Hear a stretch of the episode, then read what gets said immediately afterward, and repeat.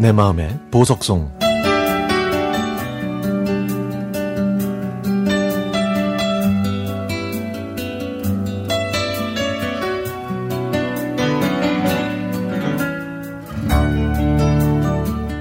(1963년) 여름 장마 때문에 온 마을이 물에 잠겼고 학교로 가는 외나무 다리는 빗물에 쓸려갔습니다. 그래서 저희는 학교를 못 가서 발만 동동 구르고 있었죠. 비가 얼마나 많이 내리든지 빗물은 점차 강이 되어 갔고 동네 아이들은 속옷 차림으로 나와서 뭔가 열심히 기다리고 있었습니다. 빗물에 떠내려오는 살림살이들을 주울 욕심에 눈에 불을 켜고 있었던 거죠. 저도 아이들 옆에서 한참을 서 있는데 정말로 보물덩어리 하나가 저 멀리서 두둥실 떠내려오는 겁니다. 제가 발견한 건 뽀얗고 토실토실한 돼지. 저는 물에 풍덩 뛰어들어서 허우적거리는 돼지의 몸통을 움켜잡았습니다. 작은 돼지였지만 11살 여자아이가 혼자서 몸부림치는 돼지를 안고 물 밖으로 나오기엔 역부족이었죠. 결국 저도 빗물에 휩쓸려 돼지와 함께 허우적거리고 있었는데요. 돼지를 놓아야 살 수 있다는 걸 알면서도 저는 이 돼지를 포기할 수는 없었습니다. 이러지도 저러지도 못하고 물배만 채우면서 숨이 꼴깍꼴깍 넘어가기 직전 저를 발견하신 동네 어르신이 다급히 뛰어들어서 돼지를 꼭 껴안고 있는 저와 돼지를 가까스로 구해 주셨죠. 그날부터 그 보물돼지는 저희 집에서 잘 자랐습니다. 아버지는 다 큰 돼지를 장에 파시고 그 대신 토끼와 병아리를 많이 사오셨는데요. 그 귀여운 병아리들은 달기 됐고 학교에서 돌아오면 따끈따끈한 달걀도 선물해 주었습니다.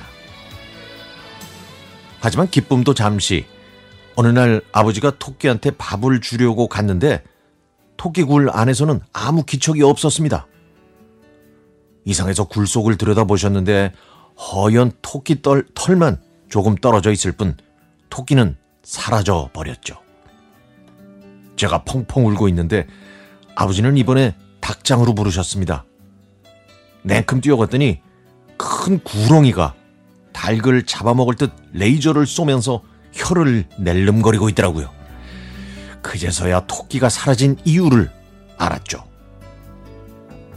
이 일이 있기 며칠 전 아버지가 산에서 나무를 하시다가 뱀한테 다리를 물린 적이 있, 었는데요 그때 어머니가 긴 장대에 올가미를 씌워서 구렁이를 생포해 살짝 금이 간 항아리에 보관하셨다가 뱀 장수한테 팔았습니다.